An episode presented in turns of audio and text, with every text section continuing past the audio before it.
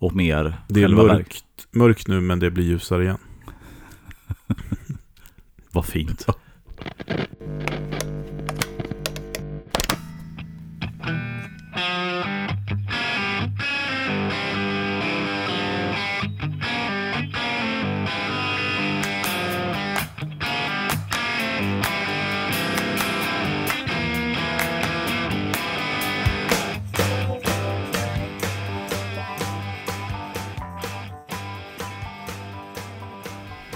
Ja, då ska ni vara hjärtligt välkomna allihopa till ett avsnitt av Ultimate Guitar Gear Podcast. Jag heter Ulf Edelön. Och jag heter Fredrik Heghammar. Vad trevligt! Mycket. Ännu en gång i detta lilla rum fyllt med gitarrer. Ja, här. eller hur? Ja. Eller hur? Vi får plats i alla fall fortfarande. ja, men det är gött. Det farliga är att jag har en utflyttad son och ett större rum ledigt där bredvid. Men eh, jag säger att jag ska hålla mig här inne. Ja, men precis. Och jag menar, och, och blir det trängre, trängre här bara för att det blir mer gitarrer så tycker jag att det får man köpa. Jo, men jag tänker att jag kanske kan lura in casen där i alla fall. Ah, okej. Vi får se. Du expanderar. Mm. Ja, kanske, kanske. Kanske, kanske. Men du, eh, Ja. vi har varit på utflykt. Ja, En hemlis. Ja, För mig i alla fall. ja, precis. Jag hade ju min bemärkelsedag och fick av dig en lapp där det stod att jag skulle klära kalendern och infinna mig eh, med pass och en weekendbag. Mm, Och så begav vi oss till Arlanda. mm. Eh, och jag är ju en sån där som jag brukar säga, jag, jag är inte eh, fan av eh, överraskningar. Men Nej. den här gången hade jag hållit mig. Jag hade inte frågat någon, jag hade inte pushat dig eller någonting. Nej. Jag tänkte jag litar på dig. Eh, och hade väl kunnat gissat att det skulle gå i gitarrens tecken i alla fall. Ja, det var ju en no-brainer på sitt sätt. Ja, precis. Enda jag gjorde faktiskt, Ja. Mm. eh, för att jag var så nyfiken, det var att kolla om Marcus King spelade i Norden någonstans. Ifall att jag precis... ja, exakt, Ja. exakt. Eh, hade han spelat i Danmark, då hade jag trott att vi skulle dit. Mm, mm, mm. Men, eh, vi hamnade ju i ett krispigt, alldeles fantastiskt underbart knarrande under fötterna snölandskap i Umeå. Ja, Ja, denna pärla på vår östra sida. verkligen. Mm. Eh, och som jag sa till dig när vi kom dit, att jag har varit väldigt mycket uppe i Piteå och Luleå Mm. och Skellefteå. Men väldigt lite i Umeå. Mm. Så det var skitkul. Mm. Och, och där finns ju då det här Guitars The Museum. Yes. Som var en av höjdpunkterna. Ja, men precis. Och, och när jag funderar på detta, liksom vad man skulle ge dig i födelsedagspresent, så tänkte jag att att köpa grejer, det är helt meningslöst, alltså gör vi någonting annat roligt. Och då visste jag egentligen inte om du hade varit på museet eller inte, men sen så kröp det fram jag att har du inte... ju inte det. Nej, precis. Nej, precis. Så det var ju... Jag var ju på väg då när eh, Leif Jakobsson, som vi också ska prata om här eh, om en stund, eh, hade sin mässa. Mm. Som för övrigt är i år igen. Ja, den får ni absolut inte missa. Nej, och den är två dagar i år. Mm. Eh, sjätte och sjunde tror jag. Mm. Maj. Maj. Ja. Precis. Och då är det ju i samma lokaler som The Museum. Inte i, i museet, men alltså i Folkets hus. I Folkets där, hus, ja, som är några våningar ner från museet Ja, helt enkelt. Mm. och vilken trevlig stad ska vi väl börja med att säga. Mm. Ehm, och eh, ja, men vi kan väl börja med när vi klev av planet så skulle Mm. vi eh, tänkte jag att Uffe skulle spara in på taxipengar så vi började gå in mot stan. Ja, det var, det var ju sig en tanke, men, men nu är det så här att eh, då hade jag snackat med Leif Jakobsson, som vi, snack, eh, vi snacka mer om sen, eh, som har då Jakobsson Guitars och Guitar Works, Sweden Guitar Works. just det. Och det var dit vi gick ju, Ja, till den Så verkstaden. att vi gick någon, genom ett industriområde här och jag vet inte om eh, Fredrik började ana oråd, men sen så hamnade vi hos, hos eh, Leif då. Och eh, ja, där, där fick vi... Ja, men vi fick en Mm. rundtur, Ja. vi fick se lite projekt som eh, pågick. Eh, vi fick testa hans gitarr som är veckans pryl. Som Mm. vi, så vi, vi lämnar den nu Yes. och kommer till den på Yes, slutet. yes, yes. Eh, men eh, det var ju mycket trevligt. Mm, Eh, fin verkstad, mm. och trevliga människor som jobbar där. Eh, de har pleken där. Ja, jag tycker det var väldigt intressant att se liksom eh, hur de hade gjort och Alltså, och pleken, hur den funkar, det vet vi väl lite, lite grann innan, men just bara se på plats, helt enkelt. Ja, men absolut. Jag, Eh, jag, jag, jag visste nog inte att det var så pass avancerad, eh, så avancerat, eller man ska uttrycka det, fel ord kanske, men att det var så, alltså att det var så etablerat och stort som det var.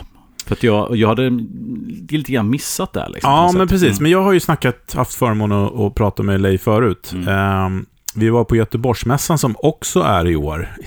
Sista helgen i mars. Mm, som vi också ska göra en shout-out till. Ja, Mm. precis. Exakt. Eh, och vi satt vid samma bord vid middagen förra året. Så det var supertrevligt. För Leif är en sån där som har gjort väldigt, väldigt mycket i gitarrrelaterat i livet. Ja, och det, det, det tyckte jag var väldigt roligt att höra. Och en del av det hade jag missat liksom. Så Mm. att, eh, det var skitkul att, att sitta ner och köta lite grann med dig Mm. faktiskt. Så att huvudsaken var ju att de gjorde reparationer nu. Han bygger sina egna gitarrer, men de gör också legotillverkning. Mm. Och eh, var ju de som då hjälpte till att bygga Strandberg bland annat förr Ja, i det. tiden.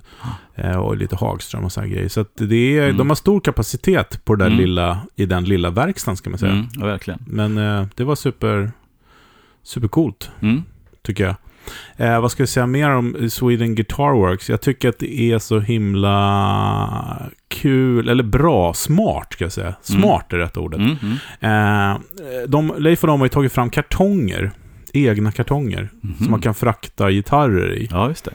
Så att om man liksom inte bor nära en gitarrverkstad så kan man beställa då, eh, att, eller om man kan skicka den till dem, och då skickar de en kartong först. Ja, just det. Som är liksom specialbyggd för att eh, liksom klara postmords hantering. Mm. Nej, men sådana kartonger som är, de är lite stiffare och de är gjorda för den här typen av transport är inte sånt som är så vanligt. Om man har tur och går till musikaffär så kanske man får sno en eller köpa den där. Men eh, de, alltså ha ett case och sen så vill man ju ha en ytterkartong som är riktigt fet och hård, liksom Mm. hård papp. Mm. Så man kan då köra i lite... Men då har de den servicen. Mm, Det, jättesmart. man betalar, jag kommer inte Mm. ihåg vad det kostade, eh, men det, jag gissar att det, att det kostar lite till för att få den där. Då skickar de den först, så du kan packa din gitarr, Mm. och så skickar den och sådär. Eh, men om jag förstod det rätt, så kommer de väl även också sälja de här kartongerna på sin webbsida så Ja, småningom. det är möjligt. Visst, ja, men Ja, jag tror han sa det. ja, Ja, förlåt. Leif om vi, om vi avslöjar någonting nu, Mm. men det är bara, då får du en spark i baken och lägga ut dem. Ja, precis. Nej, men det, jag tycker det är skitbra, för att det, det är en sån här grej som eh, vi gitarrister, eh, ja men det är jobbigt för oss när man ska skicka någonting och packa. Då kan man köpa en professionell sån här och, och slippa gå till musikaffären och, och gnälla. För de, det är ju nämligen så att förr i tiden så var det ju lättare det här med att få kartonger. Men nu är det, sker ju nästan all handel online. Ja, Så att eh, de behöver sina kartonger själva att skicka. Så att det är väldigt svårt att få tag på kartonger just till eh, att frakta gitarr i. Så att ja, det har de eh, tagit tag i. ja. ja men det är supersmart, verkligen. Ja, ja men det, som sagt, då hängde vi lite grann med, med Fredrik där och eh, sen dagen efter var ju då The Big Day, eller hur man ska se det. Ja, men vi var på musikanten först. Ja, det var vi ja. Ja, Oj, oj, oj. och frottera oss. Ja, och det kommer vi också återvända till lite Ja, under veckans. Men eh, det är så jävla roligt när man går in i en sån välsorterad, eh, alltså old school, får man väl ändå säga, Mm. musikaffär. Där de har liksom allt ifrån eh, eh, lergökar till eh, professionella liksom, trumset och, och Ja. specialvirvlar virvlar och jättebra gitarrsektion. mm, Eh, och en, eh, en effektpedalshylla att dö för, skulle jag vilja säga. ja. ja, men alltså den, den var i paritet med bland de bästa i landet tycker Ja, jag. verkligen. Faktiskt. Så att, Mm. jag menar, jag menar alltså att, att, och nu är ju vad jag har förstått musikanten ensamma i Umeå som musikaffär. Så att det är ju skönt att de kan hålla flaggan i topp och förhoppningsvis ha underlag för att kunna bedriva. Alltså jag tycker det, det, är alltså för, va, för varje musikaffär som är inne i som fungerar så Mm. I salute you. Absolut. Mm. Och eh, musikaffär är ju också lite röda tråden till, eh, till själva museet som vi ska prata om. För att musikaffären då, eh, musikanten men framför allt Hagström, Mm. spelar ju en, eh, en avgörande roll i Tvillingarna och Dens, va? Mm. Japp. eh, Mikael och Samuels Mm. eh, samlande. Ja. Och det var ju liksom en smältdegel, en träffpunkt där i, i Umeå där alla hängde och det har ju skapats magi. Mm. Och I, i de Ha- kretsarna. precis. Ä- Och även musik har faktiskt. Ja. Ja, Alltså Hagström Musik då, som var, som var en musikaffär som man inte förväxlar med instrumentet. precis. Som viss del hängde ihop också kanske. Mm. Men, men absolut. Nej men alltså, mus- musikanten då hängde då fyra stycken eh, Jakobsson-gitarrer. Mm. Så, och det ska vi än en gång återvända till. Men vi fick möjlighet att prova hela, vad blir det, fem stycken Jajamän. Jakobsson-gitarrer. Mm. Vi ska återvända till det. Mm. Och efter då musikanten så hamnar vi ut på då Guitars the Museum. Ja, men vi hade väl Mm. fått lite inside information som du hade pratat med tvillingarna Mm. eh, om att eh, det här var en bra helg. Det var eh, lön, he- helgen innan löning, så det var lite lugnare. Fast det, det kan jag säga att det var det ju inte. Det var ju full rush där, för det var ju liveband klockan två på dagen. Ja, Eh, så det var ju väldigt spännande. Eh, och, eh, men vi var där redan och hängde på låset klockan 12. Det vill precis. säga en timme innan de körde den officiella då, eh, touren. Ja. Och jag ska också nämna Fredrik Fagerlund då, som är en av dem som driver museet ihop med, med tvillingarna. Som var den, min kontaktyta för när jag ordnar allting sånt. Ja, just det. Fantastiskt, så att, eh, stort tack Fredrik för att du hjälpte till att få ihop det här. Mm. Ja, men det var Eh, riktigt, mm. eh, riktigt bra. Mm. Eh, och eh, ni som inte har varit här då, då eh, på det här museet tycker jag ni absolut, absolut ska ta det. Och ni som har varit där för länge sedan så var ju en annan lokal. Den här lokalen är ju förhållandevis ny. Mm. Det är ju det är ju vinden på eh, Folkets hus, så när jag var där, jag har ju varit där en gång innan, så var det på det gamla stället.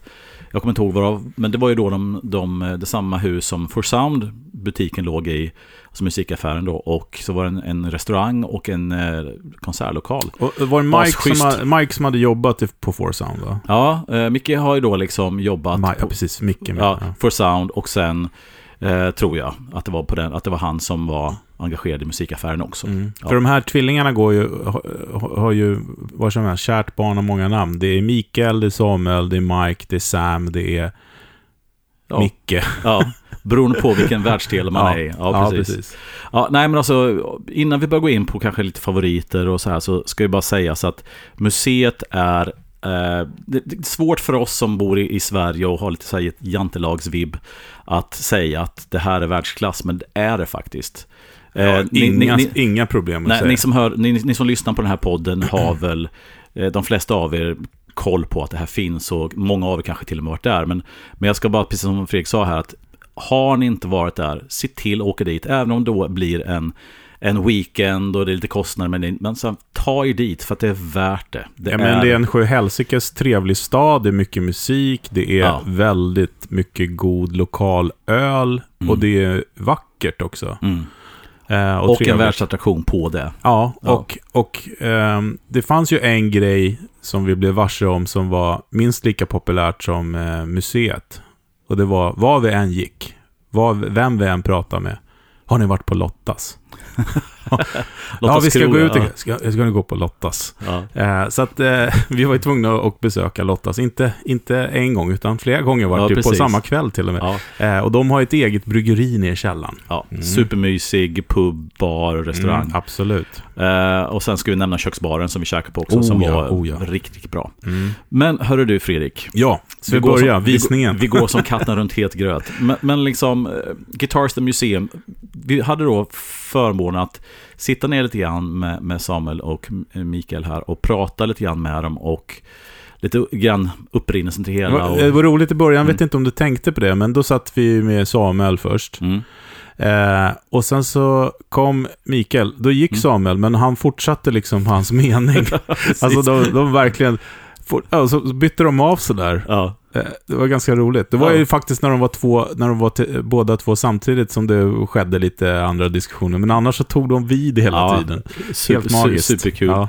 Men- just vi pratade just lite grann om det här med jantelagen, för jag menar innan, alltså det började väl med att de gjorde den här utställningen i Stockholm för 20 år sedan drygt. ja, men precis. Där de visade en del av samlingarna som gemene man, eller man ska uttrycka i gitarrcommunityn, eh, såg att, att killarna hade lite gitarrer. För de har ju aldrig haft drivkraften att samla för att visa. Nej, det var för deras egen grej och, Mm. och det sa de ju också att det var ett stort steg för dem att gå från den här äh, hemliga samlingen, där väldigt, väldigt få känner till, och knappt liksom familjemedlemmar, till att bli public, Mm. så att säga.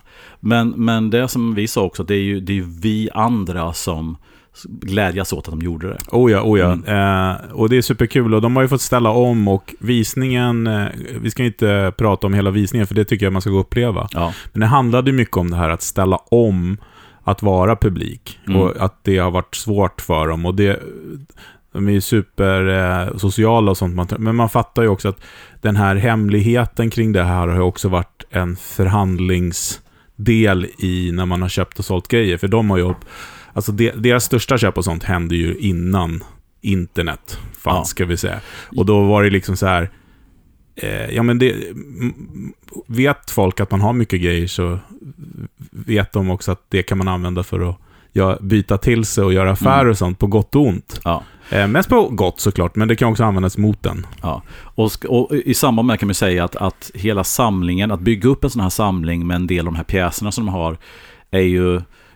Alltså, när man, som de började med inga pengar alls, utan de köpte och sålde och sen så bytte de upp sig och sen så sålde de någonting och bytte upp sig. Så att de hade ju inget kapital eller någon förmögenhet att kunna handla för, utan allt det där byggde ju på att de började tidigt, innan internetåldern och sen så byggde upp det här och sen Mm. så efterhand kunde byta till sig de här riktigt tunga grejerna men att det bygger på att man har gjort det från början liksom. Precis, Mm. och eh, det är väl ingen hemlighet heller, än en gång. Eh, gå och få det här straight from the horse's mouth, för det är mycket, mycket roligare såklart, men det var ju en väldigt avgörande grej där, för att de satt ju där uppe i, i Umeå och, och läste tidningar och såg bilder och det fanns ju inte. Och många, de, var, de är födda 56 tror jag. Mm. Och eh, många av de här instrumenten som de suktade efter, de kom ju inte till Sverige förrän 63 och efter. Mm. Alltså strater och Les Pauler och sådana saker. Mm. Och väldigt små upplagor. Mm. Men eh, då åkte de ju, eh, de tvingade ju sin, sina föräldrar att köra dem till Stockholm lite då och då. Mm. Eh, och det var ju då de handlade framförallt hos Halkan då. Mm. Eh, som också vi borde göra ett program om. Ja, Hans livs, livsgärning. Ja. Eh, men, och det var ju där de då träffade Hjalmar, Mm. den så, så kallade greken. Ja. Eh, som sa till dem att ja, men jag har sett er här nu flera gånger och är det inte bättre att ni köper gitarrerna direkt av mig för det är jag som säljer dem till Halkan. ja, just det. Eh, och då visar det sig att då Hjalmar då som eh, är Ja men det är väl den tredje tvillingen, trillingen utav de där. Nej, Ja men på sätt och vis. En väldigt har viktig förstått- person. Ja, exakt. Ja. Mm. Eh, har hjälpt till att finansiera för att hans mamma jobbade på SAS och han kunde resa till USA. Mm. Och han var ju väldigt tidig med det där liksom att... En av de första i Sverige liksom. Jo, men han gjorde- förstod väl det efter han tog hem någon gitarr och bara åh shit, jag kan tjäna pengar på det. Och det kunde man ju på den tiden med Mm. dollarn och hit och Mm. dit och ehm, Ja, det var väl inte helt kosher med tull och moms kanske på allting, men det Mm. var ju också gamla instrument. Jag vet inte hur det såg ut på den tiden. Jag ska inte säga Nej. att det var eh, helt... Eh, eh, att det var olagligt på något sätt då. Det kanske inte Mm. var, men jag Mm. gissar att det var samma då som nu, att man ska Ja. helst tulla och momsa. Men det fanns... Det gick okej till. Ja. Eh, men, men det var ju det som startade då den samlingen. Och Hjalmar också eh, hjälpte till att agera bank ibland när det var stora affärer som Mm. de gjorde. Mm. Och det har ju också varit avgörande, det här Mm. med kapitalet. För att slippa göra sig av med hela sin samling, eller halva sin samling för att få någonting. Mm. Vilket de också har gjort, Ja, som de precis. berättade. Ja. Nej, men, men så är det, så jag tror att Jalle där har, var väldigt instrumentell för att, att eh, Micke och Sam skulle kunna komma igång och sånt. Och eh, alltså jag lärde ju känna Micke och Sam, eller känna, jag träffade på dem, alltså, jag tror på Galärvarvet och innan det, dess, liksom, man själv var lite intresserad av det hela. Och de har Mm. hela tiden funnits med där. Och, Ja, och man har vet att de har haft gitarrer, men man har inte riktigt förstått vad Och det är. bilar. Ja, och bilar förstås, inte att glömma. Den andra passionen som de Ja. har. Eh, förrän egentligen museet kom igång, då liksom, man förstod hur mycket grejer de hade och coola Ja. grejer. Mm. mm. Men Fredrik, om man, vi som sagt, vi ska inte gå igenom den här touren vi fick och sånt och allt, men vi måste ju nämna några höjdpunkter. ja men en Mm. höjdpunkt Mm. tyckte jag ju var eh, rent en nostalgi. För att det ska jag säga också här, man pendlade hela tiden mellan passion och prylar. Mm. Och prylar för, eller passion för prylar. Mm. Och musik såklart. För det var ju väldigt bra ordnat. Men det, det jag liksom tycker, jag tänker tillbaka på mest, det var ju liksom att de har byggt upp den här Hagströmsbutiken Ja, i museet. Ja. Och jag tycker det är så himla, himla härligt för att jag kommer ju aldrig glömma alla timmar jag har spenderat på Soundside. Mm. Och det var, de flesta var faktiskt innan du började jobba där. Ja, ja. Det var inte för att du började jobba där, utan det, det har med livet att göra. Ja. Eh, nej, för att jag spelade mer på den tiden när du jobbade där. Och Mm. innan där var jag mer där och drömde. Mm. Eh, och liksom, vad är det yttersta av en, om man nu ska säga att man som på äldre dag vill uppleva sin barndom igen. Det är ju liksom bygga upp den där. Det jag tycker det är helt fantastiskt. Jag blir Mm. nästan rörd. För att Ja, det, de, har ju, alltså, de har ju till och med gjort en fasad med så här... äh, fågelbajs på. Ja, så här kopparlister under ett stort skyltfönster med fågelbajs på som, som de instruerat de som städat inte ställa bort för det ska Ja, vara fågelbajs där. Precis.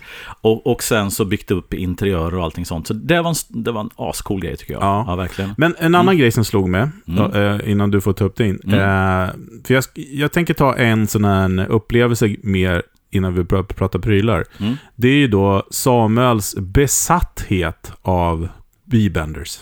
Mm. Det var också en av behållningarna faktiskt. Ja, Mm. jag vet hur många var de hade? 50, 60, 70 stycken ja gitarrer? säkert. Det var liksom... Ja. Jag har aldrig sett... Aldrig förstått att det finns... Att någon kunde äga så många B-Bender-gitarrer. Nej, Mm. men sen också att man förstår ju då att eh, Parson heter han va? Mm. Som eh, har kommit på det här. Att de liksom har träffat honom och han är urfattig och de hjälper honom nu med royalty, Mm. tröjor och grejer som de säljer. Och, Mm. eh, men det är så liksom, det finns då gitarrer några läng- meter längre bort som är värda flera miljoner och är liksom så här folk skulle sälja sin fru för att få. Mm. Men för honom så är det de där Ja, för vi, vi, frågar, vi frågar faktiskt både, både Sam och Micke, liksom, vilka två, tre gitarrer skulle ni, om, om allt skulle brinna ner, Ja. alltså, ja, katastrof, men alltså bara så scenario liksom, Mm. så, sa, så sa ju Sam det att han skulle nog ta, han tog tre stycken B-bender-gitarrer. Ja, och det var, inte, det var inte den där 52an med B-bender blandad. 51an, ja. 51an, Ja. utan eh, alltså en, eh, en No caster. inom citationstecken förstörd Ja, Nocaster. precis. Nej, men det, det var inte ens den, utan Nej. det var de här eh, bara affektionsvärde-grejer. Ja, precis. Medan då eh, Mikael, eller Micke, eller Mike eh, valde ju då lite mer high-end prylar. Mm. Bursten, vad var det mer han tog? Flying V Flying. V. Och eh, den blonda. Som Ja, vi kommer till så Ja, precis. Ja. Mm. Nej men så att, nej, men att se den här Bibeln-samlingen är ju en sak, men höra liksom passionen. Vi kommer hela tiden tillbaka till Ja, drivkraften, Drivkraften och, passionen, och resan. och resan. För att det har ju vi snackat om så många gånger, men att, att höra Sam berätta om det här, hela den här resan med de här många åren. Han har, de har samlat på de här grejerna, haft kontakt med Parsons och allt det här liksom. Jag tyckte det var väldigt, väldigt Om man säger så här, lika mycket som muse, museet är en, en eh, manifestation, säger man det? Mm. Av liksom gitarrer och instrument så är det också över eh, entreprenörskap och, eh, och en jävla drivkraft. Och en viss besatthet. Jo, jo, jo. Så får man ju lov att jo, säga. men vilket, absolut. vilket de själva sa att ah, jag vet, om, jag vet inte om det här är friskt egentligen. Nej. Och vilket, eh, Mm. ja, ja, men alltså det, det här med passion kan ju också ha, och kantra över i många olika saker. Mm. Liksom så. Eh, och, och det är också tydligt, för jag menar, alltså, med tanke på att de inte haft det här enorma kapitalet och ändå lyckats få ihop de här grejerna. Det krävs en jäkla drivkraft och passion som gränsar till något annat för att inte tappa sugen och helt enkelt jobba vidare, vilket de har gjort i årtionden. Liksom. Mm. Ja, det, det, Mm. Nej, Men, så han, men, han- men, men det var ju lika mycket kärlek när han pratade om sin, den här Billy Bow-kopian från Kina för 6000 som Bursten. ja, Det är ja. ju det som är så fantastiskt, för då var det den storyn liksom som... Ja. ja, och grejen är så här att vi hörde ju bara storyn på vissa grejer, men jag ger mig katten på att varenda instrument i den här samlingen och instrument som inte finns displayat som Mm. deras samling har nog någon cool story. Det var ju så skönt, visningen är ungefär en timme. Mm. Och det var ju väldigt blandad skara. Jag tänkte ibland, hur kan de... Om, om man inte kan någonting med gitarrer så kan det vara vissa grejer var svårt att Mm. snappa upp. Sådär, för det gick ganska fort och det hoppades ganska ordentligt. Så här. Mm. Mm. Men vi hängde ju med. Mm. Eh, men sen när vi stod vid sista hållplatsen där så... Ja, då tänkte jag tacka för mig eh, hit och dit. Och sen så... Ja grabbar, nu kan vi gå och nörda. Så då gick ju vi ett par varv till med dem själva. Ja, precis. Eh, och det var ju kul att få höra lite stories. Men, Mm. men eh, om vi prylar då. Vad, vad, vad var det som du liksom... Bortsett från mängden och alltså alla personliga berättelser om det hela så finns det ju instrumenten. Och ska man koka ner till några instrument som jag, utan att spela, ja, av förklarliga skäl får man ju inte provspela dem, men bara liksom liksom titta på och uppskatta så, så fanns det några standouts. Till att börja med ska jag säga att de hade en liten Hamer-sektion. Och för mig då som är Hamer-nörd så, så värmer mitt hjärta. De hade då en standard, 4-digit standard och ett gäng med sunburstar eller vad säger jag, ja Sunburst heter de. Eh, precis, det här ska vi lägga upp ett foto på, för jag mm. har en fin kort på dig när du står framför mm. den här sektionen. Ja, så den tyckte jag om, men om man ska kolla bara high-end, det här eh, man drar efter andan, så finns det väl tre, fyra gitarrer som man kan nämna. Dels, det, alltså om man säger ta de här eh, uppenbara då, att de har en 60 burst, som ja. var riktigt flammig, som troligtvis hade varit Jeff, eller var Jeff Becks gamla. Jeff Becks gamla, För det finns ett gammalt eh, Lifton case när det står Jeff Beck på. Eh, och sen så har de väl två Flying V. Som var också, den var ju också bekräftad av någon flickvän eller Just det. Eh, och eh, sen hade, har de då varit förstått två Flying Vs, original 59 tror jag det var bägge två. Eh, som också bara så här, wow. Eh, och en hänger så, ganska nära, så man kunde till och med se hur de här stämskruvarna hade liksom skrumpnat. Det var kul ja, att se det, på nära håll ja, faktiskt. Både kul och eh, väldigt tråkigt. Ja, men precis. Och sen har jag två till gitarrer som ingår i det här liksom up there-grejen. Och det var ju då en, de har två stycken blonda Dotnex ES, ES, ES335, men framförallt en då som var en tidig 58 utan kantlist på, på greppbrädan och där micken satt lite annorlunda, lite närmare halsmicken som då tror jag var om det var Larry DiMarzios gamla gitarr som de hade till slut lyckats få köpa av honom. Jag för mig att det var den Ja, men det var det, absolut. Ja. En prototyp utan, eh, utan, du kanske precis sa det, men utan kantlist. bindings. Ja, ja, bindings. ja, precis. Som då är... Men på kroppen var det ju det. Ja, precis. Som är då, jag menar en blond 335 är ju en av de dyraste vintagegitarrerna man kan få tag i. Och den här mm. var ju då kanske ännu dyrare, eller en ännu svårare att få tag i. Mm. Och min sista favorit var den här uh, White Falcon 59 mm. Och det där var ju hela museet Uffe. Tog jag allt? Nej, det är lugnt. Uh, du, du, nej, får, du får fylla i. Nej, men det finns så mycket mm. mer. Jag kan bara konstatera att uh, jag är fortfarande kär i Goldtops. Uh, de har ett gäng 52-er, några jazzburkar och lite sådär. Jag tycker när guldfärgen poppar ut, jag gillar dem väldigt, väldigt mycket. Var det 54, man hade en 53 eller 54 som var så här skitsnygg eh, cracker på? ja, var... det var en 68 faktiskt. Ja, det kanske det var. Ja, okay. Som eh, något dansband hade haft. Den, mm. Ja, den var riktigt nice. Men, eh, nej men, eh, de här eh, Blackguard-teleserna som de hade var ju jäkligt. Ja, en broadcaster va? Mm. Och den med B-bender. Ja, för helt plötsligt så står jag, men så ser man en liten monter där. Då ser man att ja, men det är en, en lite roddad som ser ut som en Blackguard. Så kommer man ja, men det är ju en No-caster. Med som otroligt någon, eh, flam, eh, flammig hals. Ja, som någon har satt en B-bender på. Och eh, grabbarna sa att det var inte de som hade gjort det. Nej. Fast jag skulle mycket väl kunna tänka mig att Sam skulle kunna göra det. Ja, precis. Stringbender satte ja. på den. Ja, vad coolt. Nej, men jag tycker väl också, jag tycker ju... Eh, Ja, vad ska vi plocka mer som var... Ja, men de hade en del som Semitis-gitarrer, men ingen av dem var en Semitis. Alla var så ombyggda Melody Makers. Ja, liksom som det var fixade med precis. Ja, precis. Ja. Det var lite, För lite... de hade ju flera sådana som såg ut som Semitis som hade då B-bender. Ja. Och de sa väl att, ja, att vi skulle ju aldrig bygga om kanske en original som faktiskt med B-bender med tanke på Nej, värde. det vore dumt. Och så, och så står det en no-caster i, men det var inte de som hade gjort det som sagt. Nej, precis. Mm. Eh, nej, men de hade ju, eh, jag ser på bilden här, åtminstone två stycken då solid, eh, alltså solida gitarrer som var eh, Bigsby. Mm. Det är ju liksom ganska rare, tycker jag. Mm. Eh, och sen heter de här, heter de Everly Brothers eller Elderly Brothers? Everly Brothers, ja. Numera Elderly. ja, precis. Jag tror inte de eh, Nej, men deras, ja. eh, deras akustiska gitarr där som de hade fått tag på en blond.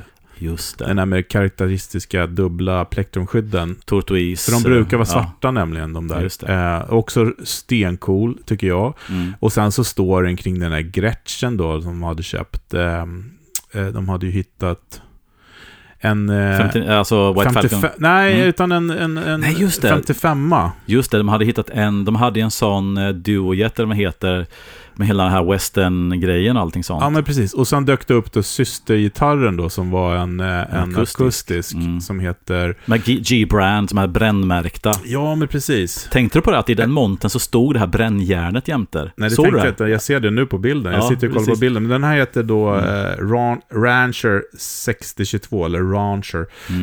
Eh, där står det, ja. Kolla. Ja. Ja. Men eh, den storyn var ju också roligt, att han, de hade hittat det. det. Alltså, det var typ två jordar eller någonting. Ja. Var, och den hade dykt upp på en auktionssajt. Och vad var han sa? Att efter tre fingrar whisky på en lördagkväll så hade han vunnit den där eh, auktionen. Eh, Mm. Och på söndagen fått ett mejl att nu är det dags att betala. Eh, så att jag frågade honom, "Är- var det verkligen bara tre fingrar?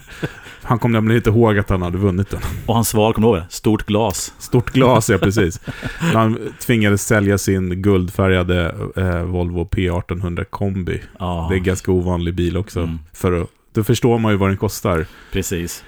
Men Ja. eh, samlingen blev komplett. Ja. Systrarna hittade hem igen. Eh, Nej, men det var väl lite så här eh, höjdpunkter. Ehm, Något annat som jag tyckte var, som jag också ska ta, som jag har faktiskt en, en bild på här också, var ju, det fanns ju lite, alltså, vi snackar om här top of the line, skitdyra, jätteovanliga, alltså Formel 1 i, bil, alltså bil, i gitarrbranschen. Men det fanns ju också, bortsett från då B-Bender som är lite grann grusvägen vid sidan om motorvägen, så fanns det också, de hade en monter med eh, lite Malmberg-gitarrer. ja, Kommer du ihåg den? här? Och- Explorern. Ja, och de hade en, med välvd topp. en Explorer, en enmickad Explorer med välvd topp. Som var lite grann så här, hmm, Och en väldigt fin eh, replika där också. ja precis, en Les Paul. Var, varpå, och vi också hittade den där 58 som hade fått en refin eller vad det var som hängde lite slappt Ja, på. får, vad är det där? En reissue? Nej, det är Nej. 58 Burst. Fast den är omlackad. Och den liksom stod eller hängde på ett ställe. så Ja, lite det så kändes lite sådär att den var lite bortglömd nästan. Den blir bara undanflyttad på något sätt. Och sen så, eh, vad heter de nu? Eh, de här gitarrerna som, du vet, han har varit... Han har, han har vunnit en auktion eller någonting och skulle köpa. Mossrite. Mossrite. Och sen så, ja, det var en Mossrite som såg lite udda ut som han hade då, eh, jag tror jag Sam tror jag faktiskt, som hade då, om det var en auktion eller det var en budgivning eller någonting sånt. Ja, Nej, Kronofogden. Nej, Kronofogden, den lades ut i en tidning, Ja. sen dök den upp i land. Land, ja precis. Och ingen såg det, men hans mamma såg det någonting Ja. sånt där. Och sen så fick han i alla fall, så köpte han den för 2000 spänn. Ja, men det var billigt. Och sen skulle Ja, han det var lite för billigt. Ja, precis. Lite för billigt. Och sen skulle han gå och hämta, nu ska jag inte berätta för mycket stories, men det här tycker jag Ja, var men du får dra den. Ja, så skulle han gå in och hämta den. Så går på vägen ut till bilen så med den här gitarren som han gjort ett fynd på med, säger den här tjejen då, eller tanten som ska då ge honom grejerna. Du, ska du ta de andra också? Va? Är det fler? Så går ni in, så ligger fyra till. Ja. Och sen visade det att, nej det var ytterligare fyra till. ja sex gitarrer eller någonting. Ja, jag tror vunnit. åtta gitarrer Ja, det kanske det var till och med. Men det är helt... Och det var ju väldigt rare modeller också. Ja, men precis. Och Mossrite. Så att, eh, jag tror han betalade 2000 spänn som redan för en gitarr var billigt. Men, så att, ja, alltså det, där har man ju mus- museet lite grann i ett nötskal. För att det är high-end, men finns också jättekola grejer som är lite vid sidan om. Men framförallt stories liksom. Ja, men precis. Och vi lovade också att eh, nämna eh, en, ett mickmärke som är också en sån här eh, hjälte som hållit på länge som numera inte har så fett. Eh, som eh, Harmonic Design Mm. mikrofoner som han eh, gjorde. Han gör ju Samuels då eh, Som har ni många guru va? Ja, Nej, alla gitarrer har Mm. han det i, sa. Det, det är alltså, ser ut som vanliga Tele-stallmickar, men det är P90. Ah, för han älskar P90-soundet. Just Så det, skulle, det lovar vi ta upp. Mm. Harmonic Design, var inte de ganska stora på 80-talet och Jo, men jag, vill- jag, jag, jag vill tro det också, att jag har Mm. sett det. Och att de gjorde någon, någon så här passiva mickar som såg ut som EMG med så täckta kåpor bland annat. Har Ja. jag för mig. Ja, men jag, jag har för mig det också faktiskt. Eh, men, eh, ja, men så ska vi, också lite andra grejer. Starkare. Mm. Alltså, det, det är, alltså, man går på sånt museum och sen så ser man en blond basement stå i en hörna. Och sen Det så måste går man... fyra, fem stycken sådana. Ja, men så går nästa hörna en till blond basement, topp och låda. Ja. Och så ser man ytterligare två, tre stycken ståendes. Marshall, Hiwatt. Mycket Ja. Hiwatt har de. Hiwatt är ju, tycker de, gillar de ju väldigt mycket. Och de hade någon specialord kombo som jag sett. Ja, just det. de det snackar på. om, ja. ja. som, jag kommer ihåg, de spelade, de hade gig på Galärvarvet då. Och jag kommer ihåg än idag att jag tyckte det lät snorbra. Det lät skitbra. Eh, tweedar Mm, skulle man kunna bygga ett dagis med, Mm. som många hade dem. mm. Ehm, ja, eh, det, det fanns det mesta, och lådvis med eh, originaldelar till gamla Les Pauler och sådana Mm. saker. Du vet, Mm. en vanlig så pickup-ring idag kostar så här 30 lock liksom, så förstår man hur mycket det är. Eh, hyllvis med gamla rör. Men sa, sa inte, var det inte någon av dem som sa att det precis gått två stycken krä, alltså M69 krämsargar från sent 50 för 200 000 och sånt där. Ja, jag, På- det var ja. nog inte riktigt så mycket, men jag tror att det mycket, var mycket, mycket 87 000 spänn eller någonting. Ja, det eller var- vad det var- Jag, jag kommer inte ihåg, men det var mycket. Mycket för en ömtålig plastbit, eller två plastbitar. Ja, Mm. precis. Eh, nej, men så ska vi väl också säga att eh, de jobbar också väldigt nära Melkersson. Heter han? Ja, Vad heter Magnus. han för? Magnus. Magnus, Mm. som är en industridesigner som håller till uppe i Umeå. en shoutout till dig Magnus om du lyssnar på detta för att eh, du nämndes hela tiden och de sa faktiskt mest bra saker om dig. Jag vet att du var orolig för det, men... Det enda men, dåliga de sa att var att det var ingen som hade gått ut skolan med så dåliga betyg. var det så? Ja, fast han också hade varit etta på designmuseet, eller Ja. designskolan där uppe. Nej, men vilken Mm. fantastisk visuell... Eh, Upplevelse. ja, men verkligen. Mm. Och de hade Mm. den här väggen också där både Fender och Gibson hade skänkt till dem delar som man fick se liksom ett flöde på hur gitarrer blir byggda. Just det. Olika, alltså kroppar och halser i olika stadier Ja, av precis. eh, färdighet. Som Mm. Magnus då hade eh, liksom lyckats få till riktigt, riktigt bra. Eh, så att, eh, ja, grymt. Och den här Magnus, vi får nästan be om att få återkomma till honom lite grann, för att den är ju inblandad i väldigt mycket projekt sådär, bakgrunden som man inte gemene man vet om, tänker Nej, jag. För nej, vi precis. visste inte ens om det. Det var, vi, vi, hör du det här Magnus så får vi se till att eh, styra upp en träff. Mm, och verkligen. köta lite grann och sen så... Och sådär. För det var ju också en del av Heimersarna som var där, var hans. Ja, just det. Så att han hade lite ett finger med där. Ja, och jättestort finger med hur allt såg ut och Mm, konstruerat med ja. monter och allting Mm. sånt. Så att han var den här, uh, den grå eminensen i sammanhanget kan man Mm. väl säga. Mm. Mm. Nej, men som sagt var, eh, super, super trevligt. Och sen så också då på lördagen, vi var där en lördag, då var det ju band då. Eh, direkt efter visningen så var det Mm. ett band som spelade live där i baren. Mm. Eh, och det var ju fullt hus. Ja. Det var ju superkul. Ja. Nej men alltså, och, och sen ska också nämnas det kanske att, att kommunen, alltså utan Umeå kommun så hade nog inte det här blivit av. Så att jag tror att de har gjort jättemycket, men kommunen har klivit in och supportat det här och förstod tidigt att det här är en, en sak som kommer kommunen och stan till Jo, men nytta. de hade ju gjort en, eh, en riktig businessplan på det här och Mm. hur, hur, vad det skulle bidra till. Och, nej, all heder. De är driftiga entreprenörer helt enkelt. Ja. Ska, vi, ska vi i princip avsluta med att säga att ni som inte varit där, det är en order. Åk dit Ja, och det, kolla in det en skyldighet. Det, det, det, ännu bättre. Det är er skyldighet att åka dit. ja, men det tycker jag. Eh, nej, men alltså allvarligt talat, det, det är... Eh, även bara om man bara är liksom rudimentärt intresserad av gitarr så kommer det ändå en upplevelse. Men de sa någonting Mm. eh, som jag inte hunnit kolla upp. Jag skulle kolla upp det, men så glömde jag bort det. Mm. För att Sa- Samuel sa att det här är det enda gitarrmuseumet i världen som är öppen för allmänheten. Ja, det sa de. Och, Eh, eh, och jag, tyckte, jag tyckte bara så här, ja, va? Det Okej. låter jättekonstigt, Ja. men, men eh, det kanske är så. Jag tror inte att Ja. han skulle säga det annars. Eh, för jag vet ju några amerikanska sådär, men eh, när jag tänker efter så är det ju nästan alltid så här man får... Ja, det är inte öppet för allmänheten, man måste Nej. känna någon och... Det finns Det li- samlingar. Lite mer såhär Walt... Eh, Ja men exakt, jag tror, och det, det, det är nog så att det finns massa samlingar som, har, som är snyggt displayade men att de inte är alltså, museum för allmänheten på det här sättet. Men ni som lyssnar, känner ni till någonting så, så skriv någonting i sociala medier och sånt. Ja, sen är det ju Mm. vissa musikaffärer som är som museum också. Ja, Eh, ja men precis. De här legendariska amerikanska. Ja, Eh, men, nej men exakt. Eh, gå, gå och titta på museet. Och varför inte i samband med mässan? ja. Då får man ju liksom... Jag tänkte säga två flugor i samma smäll, men det, går, det är fler, fler än så. ja. Det, det är en hel eh, bikupel på att säga. Ja. Eller en sån här kletig spiral som man Fly- hänger upp. Flugkupa. Flug. Ja, ja. Ja men alltså, ja. Mm. Men eh, när vi ändå pratar om... Ja, eh, men precis. Vi säger så en, Ja. än en gång. Ja. Tack till eh, tvillingarna och till eh, Fredrik. Fredrik. Eh, och Magnus också, tack. Ja. ja. är det, ska vi ner till värmen? Ja, han kommer här. Ja.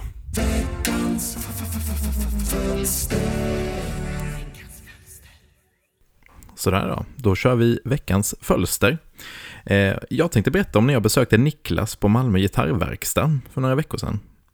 Jag har varit väldigt dålig på att lämna in mina gitarrer på service genom åren. Några enstaka, trånga översadlar har fått filats upp, men annars har det varit dåligt. Eh, men jag har varit mycket väl medveten om vilket lyft en bra service kan vara för ett instrument. Och i vår årskrönika för någon månad sedan så eh, sa jag att mitt nyårslöfte var att lämna in en gitarr på service.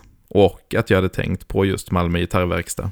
Så några dagar efter det avsnittet hade lagts ut så hörde Niklas av sig och frågade om jag ville komma förbi eh, till honom och vara med när han gjorde servicen eh, och visa alla steg.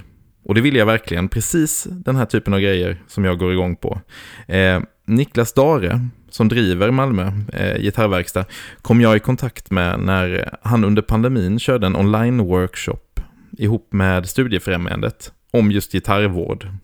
Och då körde vi via Zoom eh, och man fick ställa frågor eh, och jag förde massa anteckningar. Och det är mycket det som jag sen har använt som grund när jag har fixat med mina gitarrer här hemma efter det. Eh, men vi hittade en lördag vi båda kunde och så sågs vi på verkstaden i Malmö. De har en väldigt fin verkstad där, eh, ligger ihop med en firma som reparerar elektronik, vilket ju är en perfekt kombo lite roligt, jag hade nedskrivet lite frågor till, till Niklas eh, till det här tillfället. Bland annat hade jag skrivit ner var, var i liksom västra Skåne lämnar man bäst sina förstärkare? Men jag behövde, liksom, jag behövde aldrig ställa den frågan för att jag, jag, jag fattade det direkt. De har en jätte, jättefin firma som, som fixar med det där. Eh, och hela liksom, eh, stället börjar med ett, ett rum där kassadisken står.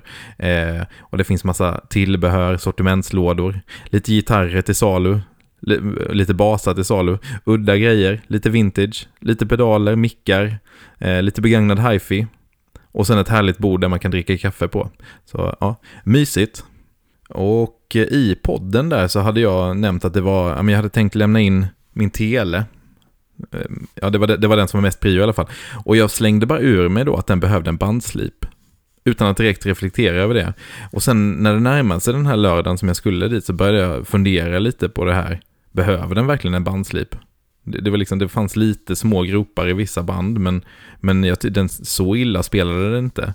Um, ja, så, så jag var lite osäker och ja, när jag kom dit så var det ju så att nej, det behövdes verkligen inte. Eller, eller Niklas tyckte att det ska vi inte börja med, utan vi kör en setup och så ska du se hur stor skillnad det kan göra. Eh, och det är lite Niklas devis där, att, att göra så lite som möjligt. Eh, och ja, han förklarade att det ofta blir mycket mindre drastiska åtgärder än vad, än vad kunder tror kanske. Eh, till exempel om man kommer in och tror att det behövs en ombandning, men det kanske går att, att rädda mycket enklare än så. Och det är en fin tanke tycker jag, så lite åverkan på gitarren som möjligt.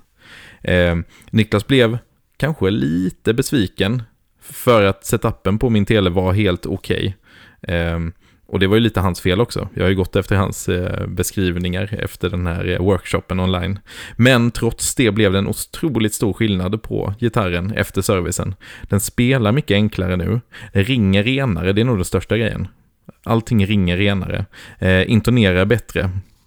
Eh, Niklas har mycket fokus på översaden, att få ner strängarna där. Men sen såklart också dragstång, stall, intonering och allmän rengöring. Eh, ja, Niklas gick verkligen igenom allt i detalj. Men, men, det är absolut inte så nu att efter det här besöket att jag känner att ja, det här gör jag själv nästa gång. Inte alls så. Han har så mycket erfarenhet. Eh, tekniker på Elmelids, klassiska, legendariska Elmelids hör i många, många år. Eh, turnerande gitarrtekniker med flera olika band och sen nu då sin egen verkstad. Eh, och många gånger när vi satt där och liksom tittade på de här olika stegen och han visade mig saker så tyckte jag att ja, men nu, nu är det här väl bra liksom. Men, men Niklas tyckte ofta då, ja, men det här kan bli bättre, kolla här, det här kan bli bättre. Och det är väl det då som, som skiljer agnarna från vetet. Eh, det här kan bli bättre, helt enkelt. Eh, han kan teorin, men han har också erfarenheten i ryggen för att veta hur saker funkar i verkligheten. Eh, det, det, det, tycker jag är en fin grej. Jag känner igen mig själv i det lite i mitt, i mitt yrke. Liksom. Det är gött att kunna teorin, men det, det viktigaste är att veta hur det funkar i verkligheten sen. Eh, gitarren blev svinbra. Vi hade en jättetrevlig dag, inklusive lunch på eh, halvlegendariska Family Pub och sen efterhäng med öl som jag hade plockat med eh, inne på verkstaden. Och nu vill jag lämna in mina andra gitarrer också för att låsa upp all den potential som de har. Eh, och jag kan verkligen, verkligen, verkligen rekommendera Malmö gitarrverkstad. Eh, Och som sagt, behöver man serva elektronik så finns det också i samma, i samma lokaler där. Eh, och det finns såklart massor och mer att prata om, om det här besöket, men eh, ja, det kanske vi kan återkomma till i, i andra veckans fölster. Eh, och det här ska ju trots allt vara något slags kortare segment. Men som sagt, jag kanske återkommer. Och kanske efter framtida besök dessutom. Men ni som, Uff, eh, ni som lyssnar och Fredrik och Uffe, kan inte vi hjälpas åt att eh, tipsa varandra om grymma tekniker i era närområden runt om i Sverige? Det hade varit fint att få till någon slags bibliotek över det. Eh, för ja, eh, det känns kul att ha hittat ett ställe som jag i alla fall kommer eh, lämna in till framöver. Ja, så tycker jag vi hörs på sociala medier om det och dela med oss. Vi finns på Facebook, Instagram, Spotify och Podbean. YouTube.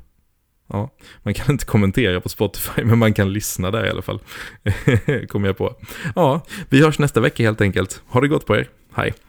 Ja, tack Fölster. Jag sa ju det Fölster. Ja, Måste ju liksom serva bilen va? ja, ja men precis. Ja. Nej, men alltså, ja, jag, jag kan, jag kan villigt erkänna att jag är, jag, jag är lite dålig på det där. Jag borde ha, jag, jag borde ha, jag borde ha en, så här, en funktion som jag har i min bil, att bilen säger till mig att nu måste jag in på service. Oj, vilken affärsidé. Ja, eller hur? Det skulle, det skulle bli liksom, du vet. Tänk, tänk dig på pedalbordet. Ja. Alla, all, alla pratar mycket om att man ska ha en sån här klocka ju, det är lite Mm. poppis. Mm, Om den även har liksom antal spelade timmar precis. och så bara, nu är det dags för en service. Eller bara kan känna av att, att instrumentet skickar så här hjälpsignaler till Ja. den här så att den liksom Jag tycker väl i och för sig sig. att den, eh, det hörs ju ganska väl när den behöver hjälp. En Ja. gitarr. För det, det är också Mm. det att vi har ju en del gitarrer, eh, som ni har förstått. Och när man snurrar dem också så sliter man ju inte lika mycket på dem. Alltså, Mm. jag menar inte att vi snurrar gitarrerna rent fysiskt, utan vi byter lite gitarrer. Som den här Cissi Topp-videon. Ja, precis. Nej, men och då, och då, jag brukar ju lämna, jag lämnar ju inte in alla, jag, så jag, jag lever inte riktigt som jag lär. Jag, jag brukar säga, ja men vår, vår är bra efter vintern och sådana saker. Mm, Och kanske mm. dragit till sig lite grann. Eh, men det gör jag med mina main-gitarrer. Mm, Och in, har den inte spelat så mycket och liksom det funkar så lämnar jag inte in den. mm.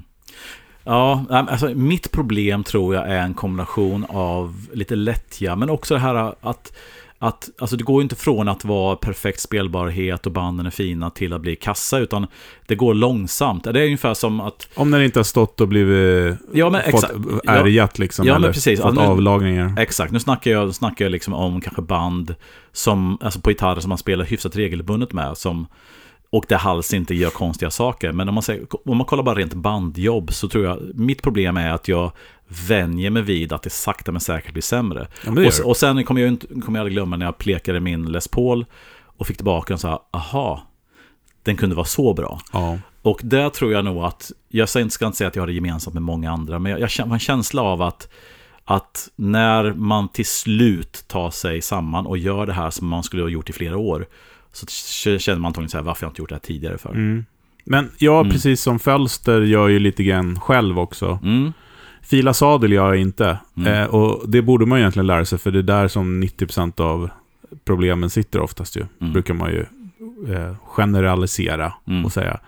Eh, men jag har inte sådana filar helt enkelt.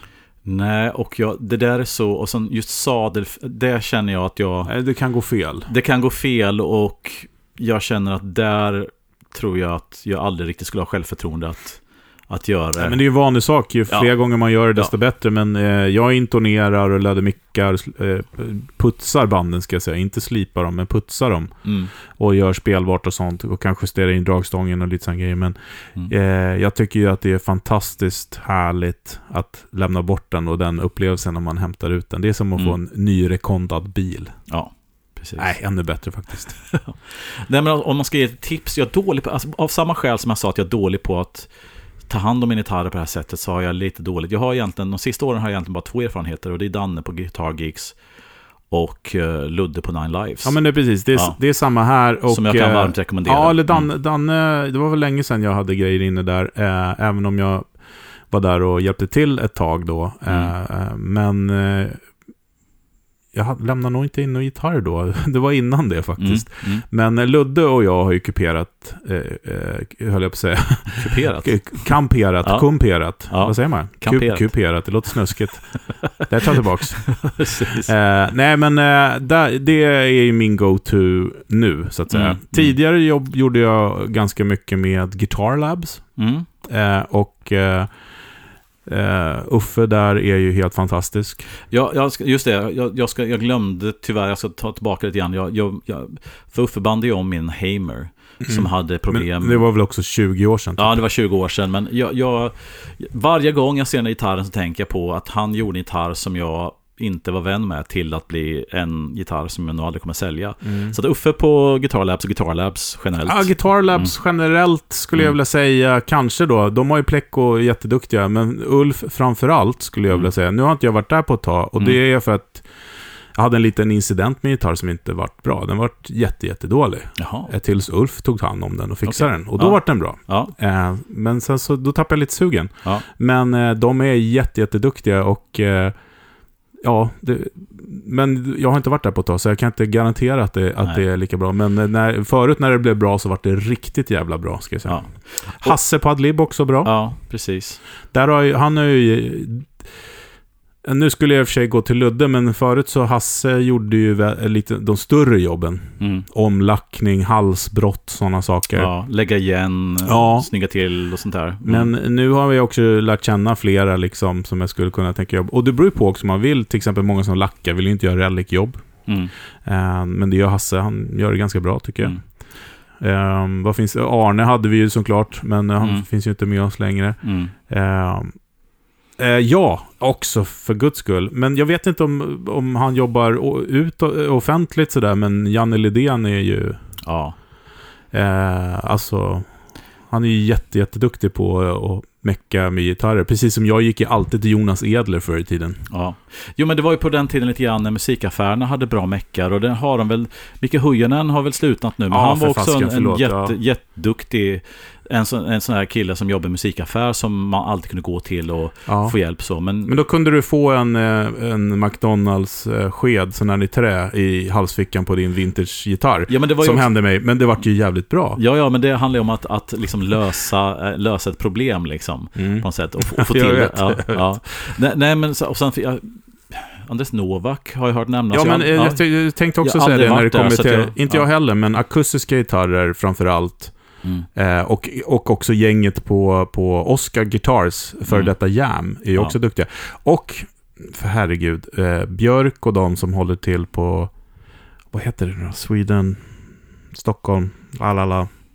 Det var ju några killar, de jobbade på Jam innan och startade eget. Ja, en just stor det. verkstad. På Kungsholmen va? Eller Ah, vad? det, det vågar jag inte säga, men kanske. Ehm, så att det finns ju massa. Och sen så beroende på vilken gitarr det är, till exempel om, om min TLL behöver lite omvård, då går jag direkt till Tobbe, ja, som har byggt den. Ja. Liksom. Och ni hör ju också Och att, Erik Nordin har hjälpt mig med Ja. massa grejer. och ni hör ju själva att det finns en extrem Stockholmscentrering här. Och det beror på att vi bor, bor här. Men det finns ju massvis med duktiga gitarrtekniker. Inte minst då, som till exempel Niklas då på Malmö musikverkstad som, som Fölse var på. Oh ja. Och jag Så- har så- hört också, senast idag var det någon som har lämnat in grejer hos Halkan. Och det var någon kille som heter Martin där som jobbar, som, är, Mm, som gör bra jobb. mm. Eh, Jag har aldrig testat. Nej. Men ska, om, någon, om någon ringer mig eller mess- messar mig och frågar vad, jag, vad ska jag lämna in gitarren, då säger jag Ludde. Nine Ja. Lives Guitars, just nu. Ja, ja, men jag håller med dig. Just nu så...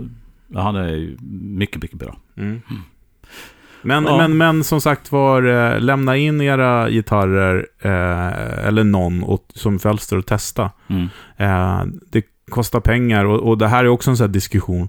Ja, men om jag har en gitarr som, som är värd 5000 kronor, ska jag liksom banda om den och pläcka den då för 5000 kronor? Det kostar ungefär 5000 att banda om och pläcka, Mm. till exempel. Mm. Som är en ganska stor åtgärd ändå. Ja. Eh, ja, det är klart om du älskar gitarren. Mm.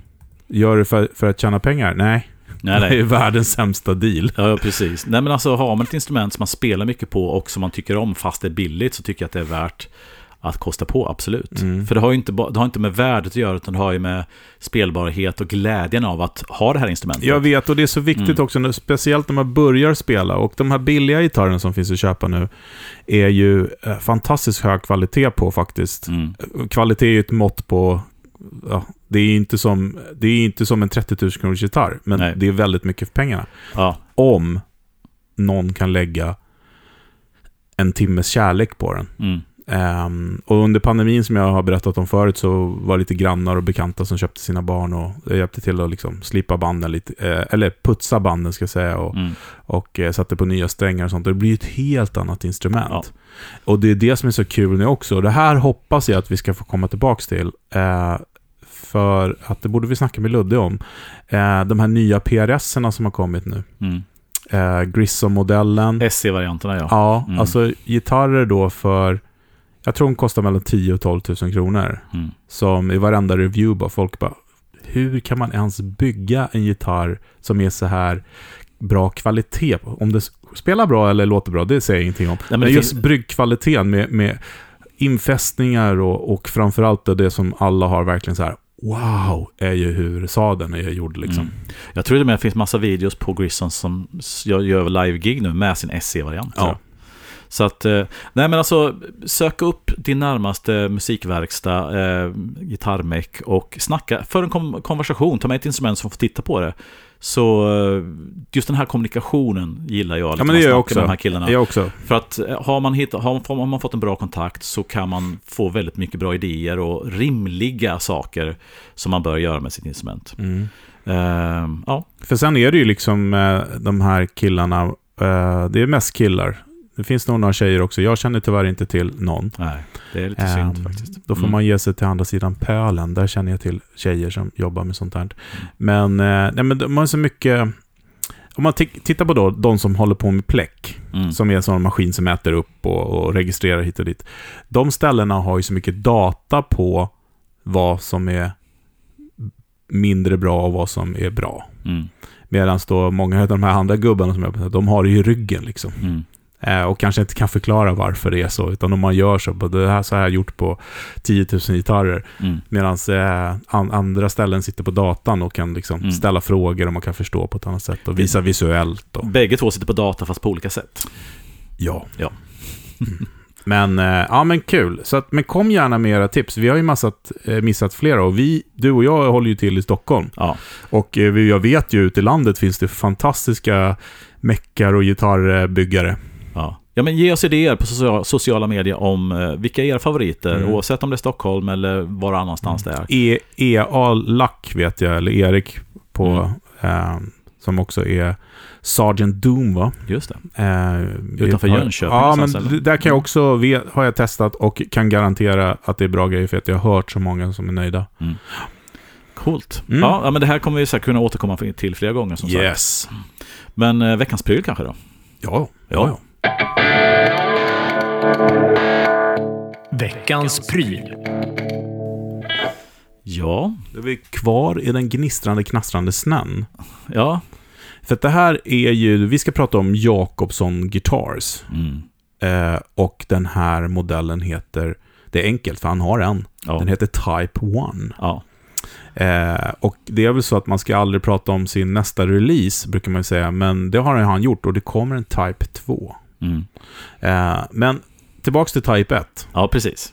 Den här har ju jäckat mig på mässor och på interweb Mm. ett tag. Jag tycker att den är cool. Mm. Eh, och när det kom upp bilder på den där Corina-varianten, då var det ju lite så att det började rinna lite i mungipan. Ja, för att jag, jag stötte på Leif på mässan på Frysen för två eller tre år sedan. Och det var stökigt och det var Den, mycket... då hade han med sig den vita, eller Ja, jag, jag, ja. ett, han hade ett par med sig och jag kände på den men jag fick ingen vibb alls därför att, ja, men du vet, man hade så mycket annat att tänka på och man hade inte fokus där. Eh, så att nu var det egentligen första gången som, som jag har möjlighet att prova dem. Och och eh, ja, men jag är jätteimpad faktiskt. Jag tycker det här var, Och som du säger, det, är så enkelt. Det är en mahogny eller corina-kropp med hals och sen så limmat. Det, alltså det ser ut som en Les Paul möter en Semitis lite grann. Alltså, Ja, det, en Les, en Les Paul Special eh, single cut med lite mer midja. lite mer media precis. Och, Och- vem är det som har ritat gitarren? Eh, är det Magnus? Ja, Melkersson. Som sagt, jag har Ja. något finger med i allt som händer, åtminstone uppe i Umeå-regionen. Här. Ja. ja. Eh, och ja, men den är snygg, den, den, ser tidlös ut och den går att få med både en eller två handbackers va? Och kanske till och med P90 va? Eh, jag har inte sett det med P90s, Nej. men det ska vi se till att ändra på. Mm. Om det är så att det görs något. Mm. Ja, men precis. Nej, men eh, de som vi har sett, de tre, mod- eller, tre olika varianterna. eh, Mm. Mickar kan ju vara hur mycket som helst, Mm. eller vad som helst. Men det finns, jag har sett med tre olika stall. Mm. Ett klassiskt wraparound, Mm. ett wraparound med eh, alltså intoneringsmöjligheter Mm. och ett Tunomatic, alltså AVR1. Just det. Eh, det, det är vad jag har sett. Ja. Eh, han har även gjort eh, med Bixby. Mm. Och det är lite grann det jag skulle vilja ha. Men, men, alltså, Men och- det som, det som hände Mm. också, ska jag Mm. ta upp här, att jag testade också då på mässan där. Jag kommer ihåg att jag inte heller gick igång, för det, det, det är det tråkiga med mässor, att det är fel ställe att testa prylar på egentligen. Ja. Om man inte kommer in i vårt testrum som vi hade, Ja. eh, som vi haft tidigare. Men eh, det är ju det att han har fått ett rykte om att de är alldeles för feta halsar. Mm. Eh, och ja, några av dem har feta halsar. Men inte för feta ska sägas. Ja, men feta. men det har funnits kanske Mm. de med feta halsar också. Mm. Men det finns, du kan få vilken hals du vill. Ja. Eh, och när vi var på Musikanten då så testade vi, för, för, först dagen innan så testade vi hans personliga. Mm. Eh, Corina va? Ja. Ebenholts eh, Ja, greppbräda. Mm.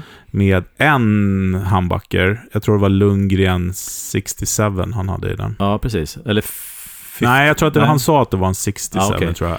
Han använder mycket Lundgren-mickar generellt så. Ja, han har bra ja, samarbete Ja, med... precis. med- Det är väl det som default om man inte Ja. gör någon annan beställning. Eh, och den tyckte vi ju lät super, super bra. Mm. Det var otroligt eh, liksom fet. Alltså, bra, bra, eh, inte, inte otroligt fet, för Corina gör ju att det blir lite sprilligt också, men, Mm. men bra stöd i tonen i de tunna strängarna, ska, Ja. ska vi säga. Det var det nog jag tänkte på mest. Därför att det är någonting som jag snöat in på sista tiden. Det här med att hur en gitarr låter på E och B-strängen. För att eh, du kan ha ett bra tjong i bak, bassträngarna som jag också är ute efter. Liksom. Men det här med att hur låter det när man kommer upp mot sjunde, åttonde, tionde, tolfte bandet.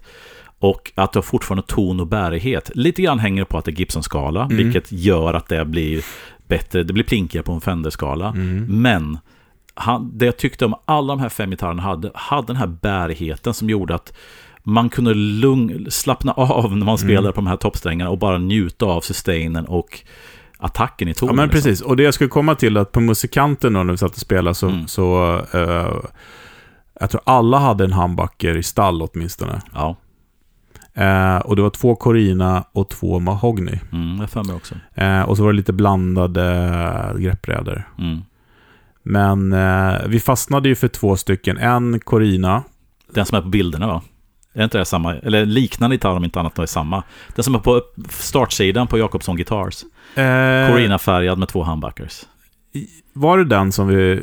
Jag vet inte om det var just den gitarren, men det var, såg exakt likadan ut. Ja, jo Mm. men, nej, men eh, det var en sån kanske Mm. då. Var Mm. Den och eh, vad var den andra som vi spelade på? Den var ju den som var Den som var röd och den som var vit, som vi tyckte om. Mahogny. Ja. Som var mahogny. Mm. Mm. För den, den kände jag mig hemma i direkt, för den, den kändes ju som en gammal Les Paul. Alltså det här luftiga, woolly, lite runda, härliga, goa. Eh, Medan då den, eh, den eh, med Corinan var lite mera, lät som en fet tele liksom. Ja, och, och eh, det är någonting med det här Corina. Alltså det, det, jag håller med dig. Jag tyckte att, att, att, eh, att vad heter det, att, att den mahong, de två mahognyvarianterna, det var verkligen det här yes. Det här som en riktigt, riktigt, riktigt bra eh, special eller junior med humbuckers. Eh, men Corina-gitarren hade lite det här som man vill åt med en eh, mahognygitarr, men någon snap som, eh, som, eh, som bara liksom som jag bara hittade Corina. Så att, man, man, jag brukar säga att alltså den här resonanspunkten i midden ligger på ett annat ställe. Vi har pratat om det tidigare också. Ja, absolut. Men, men den hade någonting som jag gillade.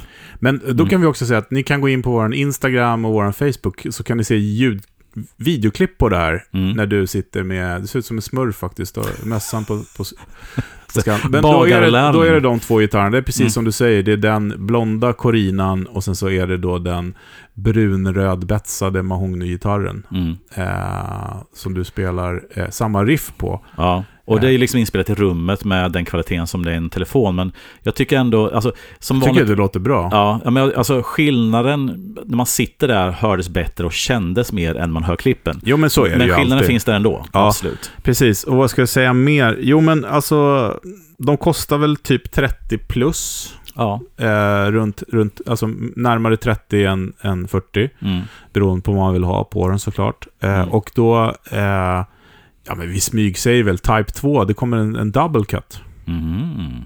Mm. Mhm. Mm. Spännande. Ja, eh, och vi, se, vi ska se om vi kan koka ihop någonting med det här för att vi pratade lite om något kul samarbete. Ja, vem vet, det Mm. kanske dyker upp lite Ultimate Guitar Gear-gitarrer så småningom. Vem vet? Ja. Eh, eh, det vore ju väldigt kul. Mm. Eh, vad skulle jag säga mer? Jo.